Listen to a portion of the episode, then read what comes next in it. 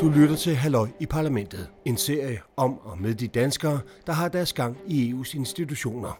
I dette afsnit er vi igen i Strasbourg, denne gang med en EU-modstander, der ovenikøbet genopstiller ved valget den 26. maj. Og der vil også være lidt turistinfo om Strasbourg og tip til et godt spisested, hvis du selv kommer til Strasbourg. You will now listen to my voice. My voice will help you and guide you still deeper into Europa. Every time you hear my voice, with every word and every number, you will enter a still deeper layer, open, relaxed, and receptive. I shall now count from one to ten. On the count of ten, you will be in Europa.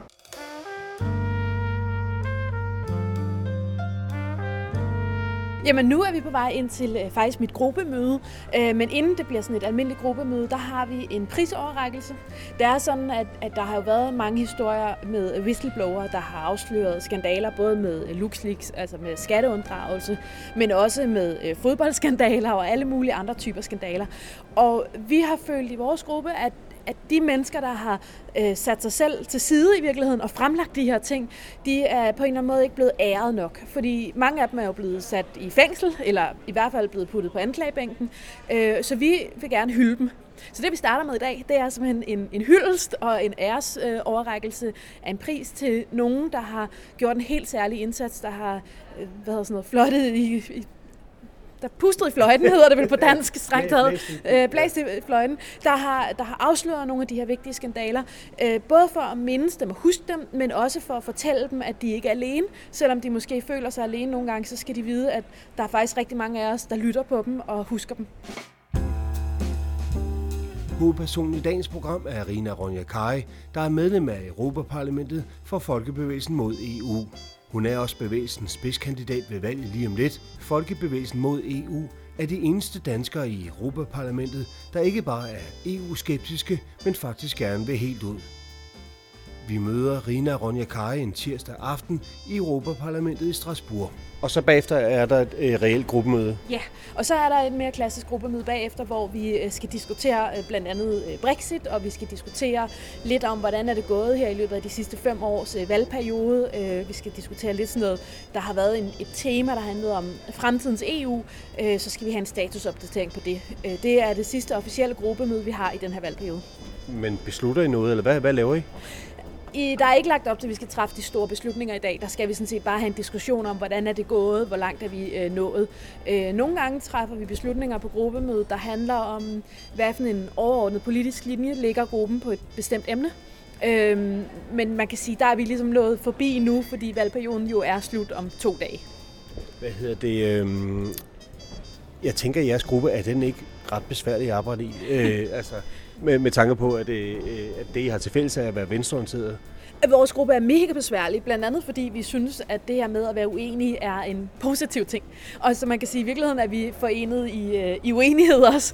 Øhm, og, og det er noget, som vi ikke prøver at undertrykke, eller prøver sådan at, at bare stemme igennem ting, men hvor vi faktisk tager os tid til at lytte på hinanden, lytte på hinandens bekymringer og holdninger, øh, og prøve at se, kan vi finde en fælles øh, bund, kan vi finde et sted, fælles sted at stå, eller er vi faktisk et sted, hvor vi bare må konstatere, at vi er uenige. Det tager selvfølgelig længere tid, end hvis man bare laver håndsoprækning og afstemning med det samme. På den anden side er det jo også enormt positivt, fordi det dels giver en bedre forståelse af, hvor, hvorfor kommer de fra Portugal og mener noget helt andet, end jeg gør om noget, som ellers måske ville have været oplagt, at vi mente det samme om. Øh, og samtidig er det jo også en del af demokratiet jo. Øh, nogle gange er det okay, at ting er besværlige, hvis man, man tager sig tid til at diskutere det. Og grunden til, at jeg kan sidde her som, fra Folkevægelsen mod EU, som jo er en tværpolitisk organisation, der kan man sige, at den her gruppe giver os lige præcis plads til at være tværpolitiske og have de holdninger, vi nu engang har. Jeg tænker også på, at dine vælgere er jo ikke nødvendigvis venstreorienterede. Det er jo, de kan jo være øh, Øh, hvad som helst. Lige præcis. Og derfor er det så vigtigt, at jeg sidder i en gruppe, hvor der er plads til, at jeg kan mene det, som Folkevalgelsen mener, som er en tværpolitisk organisation. Og det, man kan sige, det man jo skal vide, det er, at man som parlamentariker ikke har specielt mange rettigheder i kraft af at være parlamentariker. Altså jeg har ikke ret til at tale ned i plenarsalen. Jeg har ikke ret til at stille ændringsforslag. Der er en masse ting, som jeg får lov til igennem min gruppe. Og der er jeg afhængig af at sidde i en gruppe, som giver mig lov til det, også selvom de måske ikke er enige. Så man kan sige, der har vi i virkeligheden valgt en gruppe, hvor der var allerbedst plads til, ja, også at vi kunne være uenige.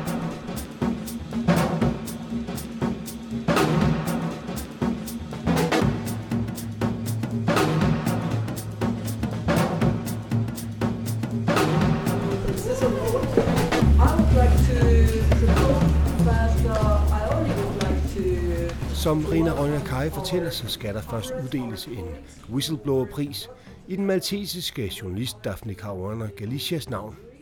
Hun blev, for dem der ikke kan huske hende, dræbt af en bilbombe på Malta i 2017. Hun beskæftigede sig især med hvidvask, og kort før hendes død havde hun anklaget folk tæt på landets premierminister for at være dybt involveret i korruption.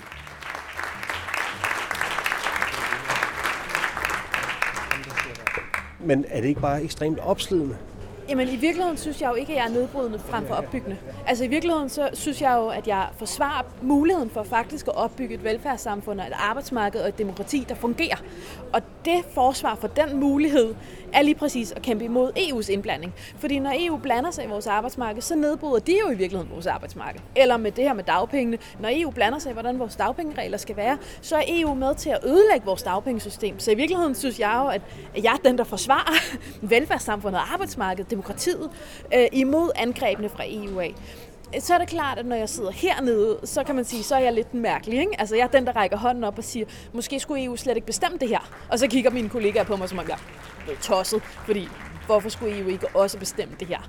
Men, men i virkeligheden giver det rigtig god mening for mig, når jeg så kommer til Danmark og har de her samtaler med danskerne om, hvad er det egentlig, EU laver lige nu? Hvordan er EU egentlig ved at blande sig i vores samfund lige nu?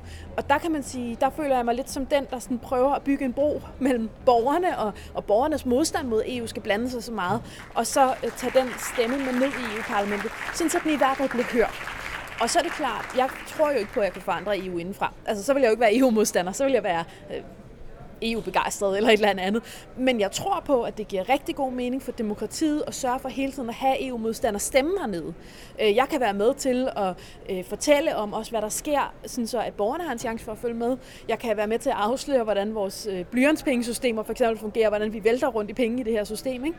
Og på den måde kan jeg i virkeligheden give borgerne en ekstra indsigt, som jeg synes er enormt vigtig. Men den store slåskamp, min store politiske slåskamp, er jo en slåskamp, der skal tages ved en folkeafstemning i Danmark, hvor borgerne skal tage stilling til, hvad der skal ske. Men er det ikke, altså du kunne garanteret også selv med dine øh, politiske overbevisninger finde, øh, hvad hedder det, øh, tusindvis af gode ting, som EU har gjort for danske lønmodtagere og miljø og så videre igennem øh, mange år? Nej, jeg kan finde nogle enkelte, men grundlæggende set, så det, der sker med EU, er jo, at man flytter magten væk fra borgerne. Altså for hver eneste dag, der går, hver eneste lov, vi vedtager hernede i systemet, så tager vi en lille bitte bid og putter herned og gør det sværere for borgerne at have indflydelse på politikken. Og det er jo helt ned på, altså det er jo, det er jo helt latterligt, hvor langt ned på niveau det faktisk er. Det er jo helt ned på, om folkeskolerne for eksempel må vælge at købe ind fra den lokale landmand, eller om de skal købe ind efter nogle regler, som EU har besluttet. Ikke? Altså så vi er faktisk nede i en situation nu, hvor EU sidder og blander sig i, hvor din lokale folkeskole skal købe ind til deres skolekøkken. Og det er jo fuldstændig absurd. Og for hver dag, der går, blander EU sig ekstra meget i endnu flere ting. Så, så man kan sige, nej, EU gør ikke noget særlig godt, og EU er faktisk decideret skadelig for vores demokrati. Men nu har vi jo øh, altså en politisk situation i Danmark, hvor man nogle gange tænker, kan vi få nogle voksne på banen? Eller, altså, hvor jeg på en eller anden måde tænker, der er det sgu meget rart at have nogen, der, der er lidt klogere end os, eller lidt klogere end dem, der sidder i Folketinget. Men så tror jeg ikke, du har mødt mine kollegaer hernede, fordi det er jo ikke, fordi de er klogere hernede. Det er heller ikke, fordi de er mere voksne hernede, end de er i Folketinget. Men, men forskellen er jo, og, og det er rigtig dejlige ved demokratiet, ikke? det er jo, at hvis vi synes, at, at vores øh, folkevalgte politikere i kommunen træffer nogle dårlige beslutninger, så er det din og min opgave at vælge nogle andre næste gang. På samme måde, hvis Folketinget træffer nogle dårlige beslutninger, så kommer der et folketingsvalg, så skifter vi dem ud og får en ny politik. Problemet er, når vi træffer dårlige beslutninger i det her system, så kan du godt skifte EU-parlamentarikerne ud bagefter, men de kan sådan set ikke lave den dårlige beslutning om igen, fordi at lovgivningssystemet er så komplekst hernede, så, så vi kan sagtens vælge et øh, parlament næste gang, der vil lave noget grundlæggende om, at det vi lige har vedtaget, men de kommer ikke til at kunne gøre nogen som helst forskel. Og så er det jo, demokratiet dør, ikke? Altså, fordi så er det pludselig ikke længere vores ret som borgere at vælge, hvilken politik vi vil føre.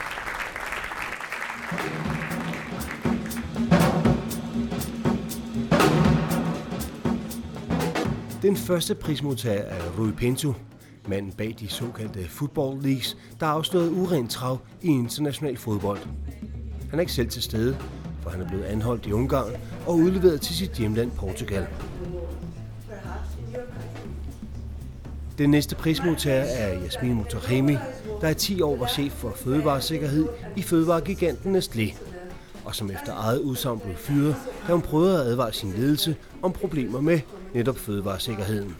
Hun er til stede. Thank you for this award, which definitely brings a positive note to this chapter of my life. The Persian poet Rumi describes well this day, this moment of my life. He said, Your legs will get heavy and tired. Then comes the moment of feeling the wings that you have grown lifting. Thank you very much.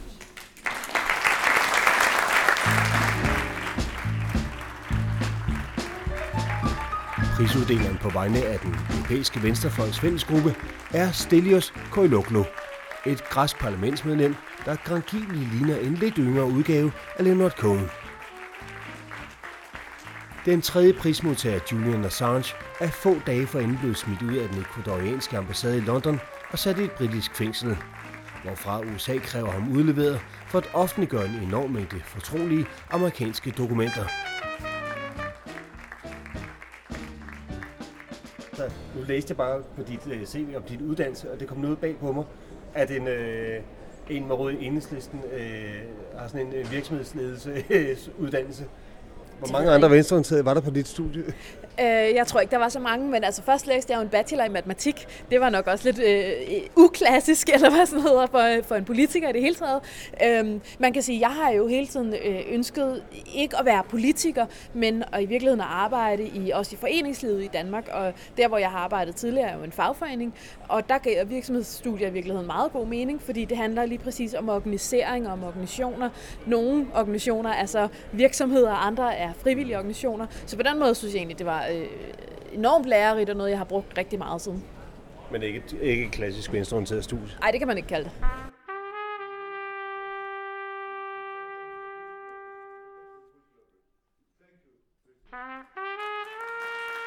Hvad er der sket med din EU-modstand, mens du har været her? Øh, altså, er der, er der ingenting, der er gået op for dig, som egentlig fungerer? Øh, min EU-modstand er blevet meget stærkere. Altså, hvor jeg, da jeg startede hernede, tænkte, måske kunne der være en eller anden form for chance for, at vi kunne forandre et eller andet. Så jeg er simpelthen blevet helt overbevist om, at det eneste rigtige, det er, at vi er nødt til at tage diskussionen om at melde os ud af EU. For der sker kun én ting i EU-systemet. EU tager mere og mere magt. Og, og ærligt talt, holdningen til borgerne i det her parlament er jo skræmmende at høre på.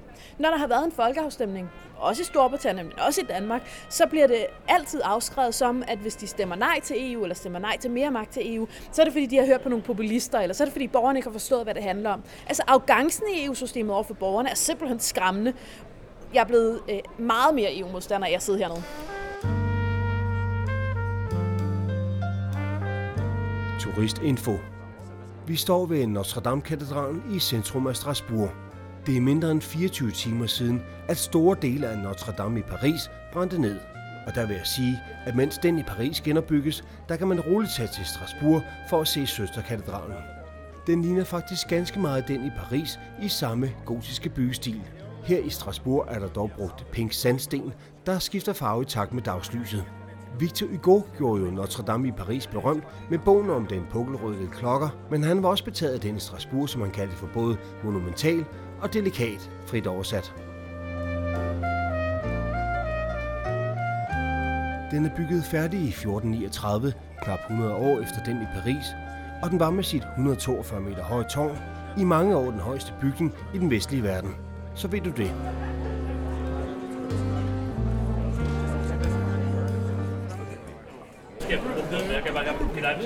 Det tænker jeg, øh, at der er ikke noget, jeg behøver at deltage i en debat om. Hvis du bare hører det. Fedt.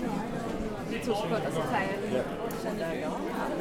Når man endelig er nede af en drikkedunk, så gælder det om at få den fyldt op. Det var en grundig øh, prisoverrækkelse. Øh, ja, vi gør tingene meget grundigt her.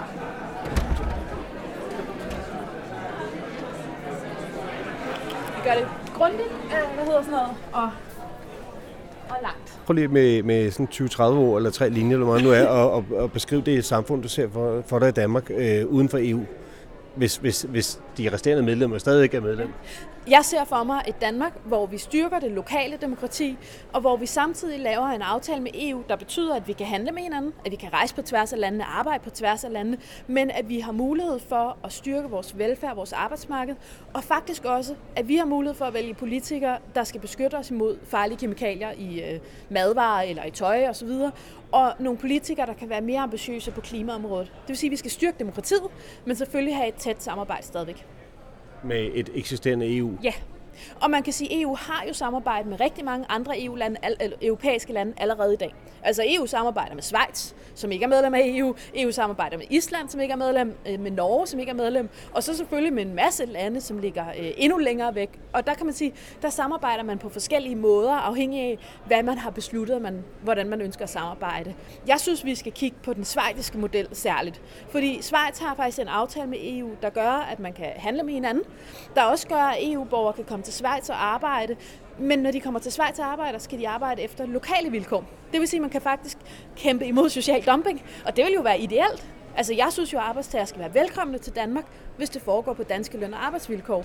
Så man kan sige, at Schweiz har faktisk fået skruet nogle aftaler sammen med EU, der styrker det lokale demokrati og samtidig sikrer øh, et godt og tæt samarbejde. Det skal vi da lade os inspirere af. Men hvad sker der med øh, øh, venstrefløjen og international solidaritet? Fordi så er, det, så er der jo så 495 øh, millioner mennesker, der må sejle deres egen sø. Men overhovedet ikke jo. Jeg kæmper der for alle lønmodtagere. Når jeg kæmper imod social dumping, så er det jo lige præcis, fordi det rammer alle lønmodtagere rigtig hårdt. Det vi jo kan se konsekvensen... Men hvis vi så trækker os ud... Ja, ja, men, men konsekvensen af EU's indre marked og konsekvensen af social dumping, det er i dag, at arbejdstagerne kommer til at konkurrere imod hinanden på, hvem der kan få de dårligste løn- og arbejdsvilkår. Det er jo konsekvensen af EU's indre marked. Det er jo hele fundamentet i EU, som faktisk fremmer den her urimelige og dårlige, skadelige konkurrence mellem arbejdstagerne. I mine øjne er det meget solidarisk faktisk at kæmpe for at bryde med det. Problemet er, at vi kan ikke bryde med det inden for EU, og derfor er vi nødt til at sige, men, men vi er faktisk klar til at melde os ud af EU for at bryde med det her indre marked, for at bryde med det her enormt skadelige fænomen med den uhæmmede fri bevægelighed. Jeg kan ikke øh, sige, at de andre lande skal melde sig ud af EU. Det er ikke min opgave. Det er nødt til at være borgerne, der beslutter, om de gerne vil være med, med i EU, eller om de ikke vil være med i EU. Det, det er simpelthen ikke mig, der skal gøre det. Men det, jeg kan gøre, det er, at jeg kan vise, hvordan man kan kæmpe for øh, arbejdstagernes solidaritet, for eksempel. Og det kan man gøre på tværs af landene, uden at man af den grund ødelægger sit eget arbejdsmarked. Så man kan sige, jeg synes faktisk, jeg er mere solidarisk med arbejdstagerne, end dem, der bare æder øh, EU og EU's indre marked og råt og siger, ja, men vi skal have mere EU. Fordi det er jo dem, der er med til at spille arbejdstagerne ud mod hinanden, og det er jo også der, vi kan se den yderste højrefløj vokse. Det er jo, når man oplever konsekvenserne af EU, men at vi samtidig oplever for eksempel Socialdemokraterne, der overhovedet ikke tør stille kritiske spørgsmål ved EU-systemet.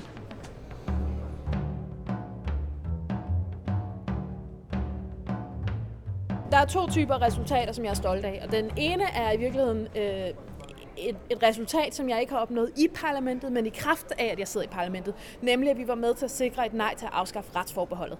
Vi var faktisk med i folkevægelsen til at sikre, at vi beholdt retspolitikken i Danmark, i stedet for at sende den til EU.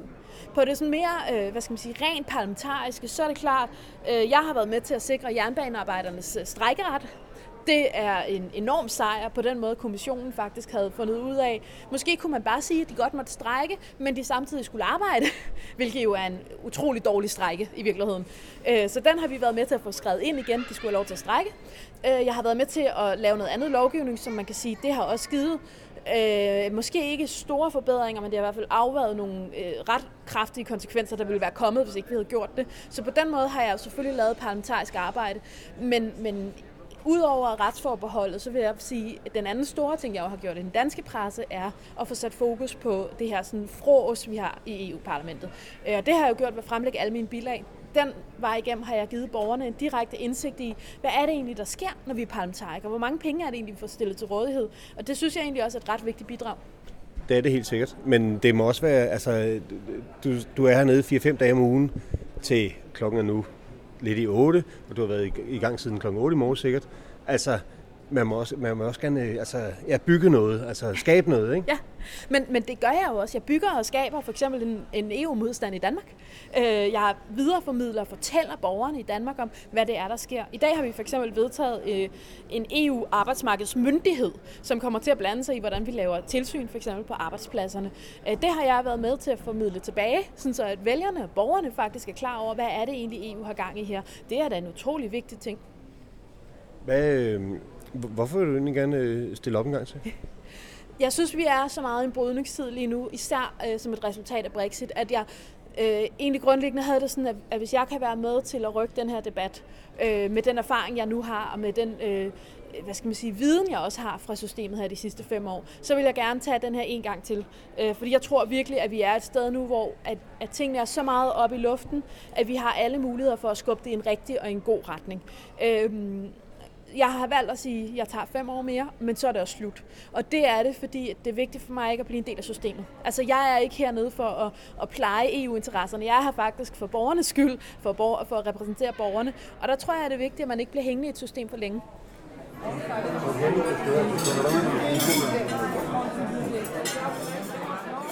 Aftensmaden indtages på Au Pont du Corbeau, der specialiserer sig i alsacisk mad og vin. Jeg bestiller hofretten chokrut på alsacisk vis, med en perfekt afstemt, ikke for sur kål, to slags pølser, flæsk og kartofler. Det er et hyggeligt sted, men også vanvittigt populært, så derfor kan der godt være lidt ventetid på et bord. Man anbefaler gewürztraminer eller risling til sukrut. Jeg prøver et glas af begge slags, men det giver ikke nogen mening. Vinen er dejlig alene, men så snart man begynder at spise kålen, smager vinen ikke længere godt. Man skulle have bedt om øl og snaps. 40 euro for sukrut til man styrter, to glas vin og kaffe og creme brulee. Lad os gå videre. Næste gang, så, øh, så stiller enhedslisten også op. På en eller anden måde bliver det svært at, at, ligesom at, at skille dig ud. Altså, jeg synes jo, at profil er ret klar og ret øh, tydelig. Altså, vi, Ja, I har også det bedste navn, hvis det. vi har det bedste navn, øh, vi har den bedste historie, vi har øh, over 40 års erfaring med at kæmpe imod EU og mod EF, som det hed i gamle dage. Øh, vi er tværpolitiske, og det er enormt vigtigt for os. Det vil sige, at vi er ikke venstreorienterede, vi er ikke højreorienterede, vi er det hele. Vi rummer folk fra alle mulige forskellige partier, rigtig mange uden for partierne, som faktisk tror rigtig meget på det her med demokratiet. Altså, det er noget af det, der, der samler os. Og vi tør godt sige, at vi vil gerne melde os ud af EU. Det er klart, det kræver en folkeafstemning. Vi tør godt kræve den folkeafstemning. Vi tør også godt anbefale borgerne at vælge uden, ud af EU. Et parlamentsvalg er jo altid svært. Altså, jeg mener, man går jo til valg, ikke? Og øh, vi er altid bekymret for, om journalisterne nu er tilstrækkeligt interesserede i, hvad vi laver, og hvad det der EU går ud på og sådan noget. Men, men jeg er ikke mere bekymret end over alle mulige andre ting.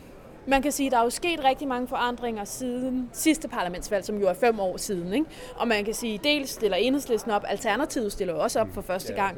Øh, ja, Dansk Folkeparti har fået en anden spidskandidat.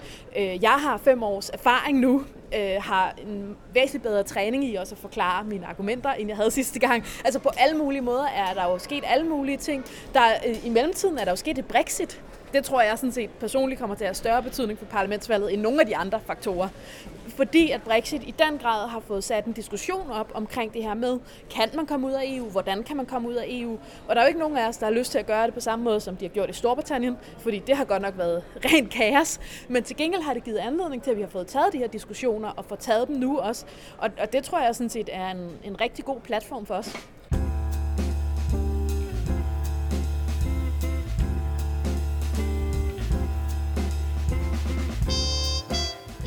Det er blevet tidligt sent, og halløj parlamentet bliver fuldt ud af Europaparlamentet af Rina Ronja Kari. Det er øh, mega hårdt og mega opslidende og vældig spændende og øh, meget hvad hedder sådan noget, begejstrende øh, fra tid til anden. Altså, det er i virkeligheden det hele på en gang.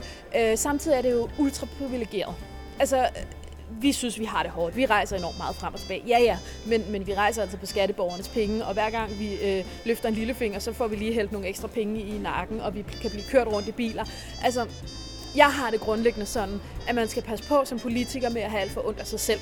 Fordi man skal huske, at der også er en rengøringsdag. Nu er det også mig, der havde det på vegne Ja, ja, ja. Nå, men jeg, jeg kan jo høre det her i huset også. Altså, folk har grundlæggende ondt af sig selv, ikke? Øhm, vi skal bare også huske, der er altså også en rengøringsdame, ikke? Og der er faktisk også en sociomedarbejder over på, på sygehuset, som løber øh, vanvittigt stærkt, og som står med menneskers liv i hænderne. Og der kan man sige, der har vi det alligevel relativt nemt, ikke? Det er ikke for at sige, at vi ikke arbejder meget, det gør vi da bestemt, men, men man skal passe på med at have så ondt af sig selv som politiker. Du har også et privatliv, og du har øh, mand og barn. Hvordan? Og du er ovenikøbet også modstander, du kan ikke engang lige systemet nede. Er det ikke bare sådan, øh, nogle gange sidder jeg klokken 8 om aftenen, og så... Øh, Jo, nogle gange så tænker man, hvorfor i alverden sidder jeg her, i stedet for at læse godnathistorie for min datter. Helt klart. Altså, de dage har jeg helt klart også. Det er klart, nogle gange så virker det fuldstændig absurd. Jeg tror, at jeg finder balancen ved også at lave benhårde prioriteringer. Og jeg har prioriteret, at jeg er ikke hernede fra mandag til torsdag hver uge. Altså jeg øh, prioriterer at være mere i Danmark, sikkert også lidt mere end mange af mine kollegaer. Øh, både af hensyn til min familie, men faktisk også fordi, at jeg synes, man har en forpligtelse til at komme rundt der, hvor man er valgt. Og vi er jo valgt i hele Danmark, det er jo ligesom kun én valgkreds. Så det vil sige, at hvis man skal komme rundt i sin valgkreds, så skal man altså også til Nordjylland, og til Sønderjylland, og til Langeland, og til Lolland Falster, og altså sådan hele vejen rundt i virkeligheden. Bornholm skal man også huske, ikke? Øhm, og, og det er klart, for mig har det betydet, at jeg har lavet nogle benhårde prioriteringer nogle gange og sagt, nu, nu vælger jeg simpelthen, at jeg skal være i Danmark, selvom der også sker noget i parlamentet, der kan være vigtigt.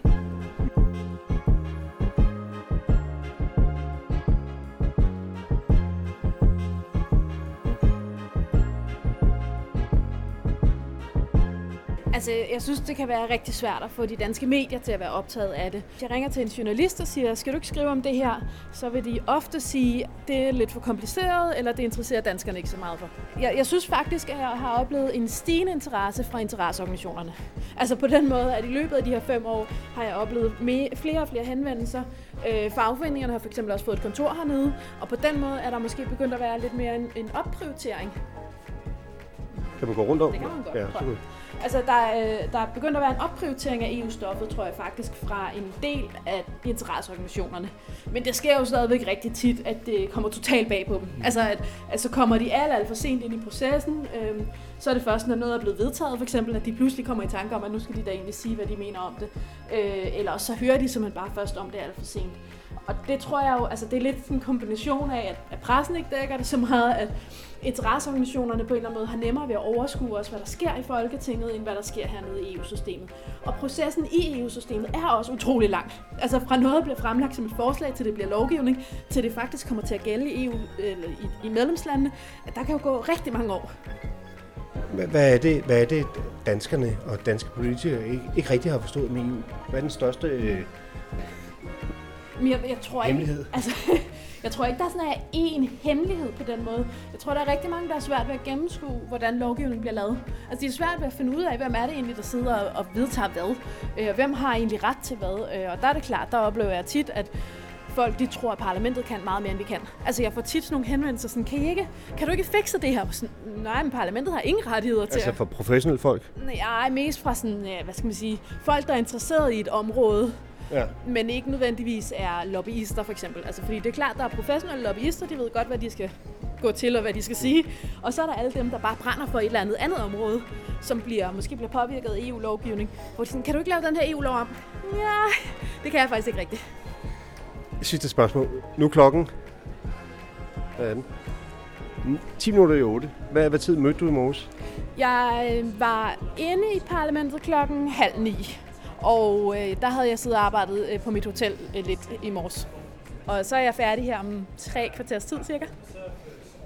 Og hvordan er det? Det er nogle meget lange arbejdsdage. Altså det er det, og når vi er i Strasbourg, så arbejder vi virkelig, virkelig mange timer. Det er der ikke nogen tvivl om. Så er vi her til gengæld kun fire dage i stedet for fem. Super. Tak for det. Velkommen. Du har lyttet til Halløj i Parlamentet. En podcast om og med de danskere, der har deres dagligdag i EU's institutioner. Gode idéer modtages gerne gennem vores Facebook-side, som du øvrigt også meget gerne må gå ind og holde af. I næste afsnit kan du møde veteranen Ole Christensen. So, You go deeper and deeper and deeper. Eight. On every breath you take, you go deeper. Nine. You are floating. On the mental count of ten, you will be in Europa. Be there at ten. I say ten.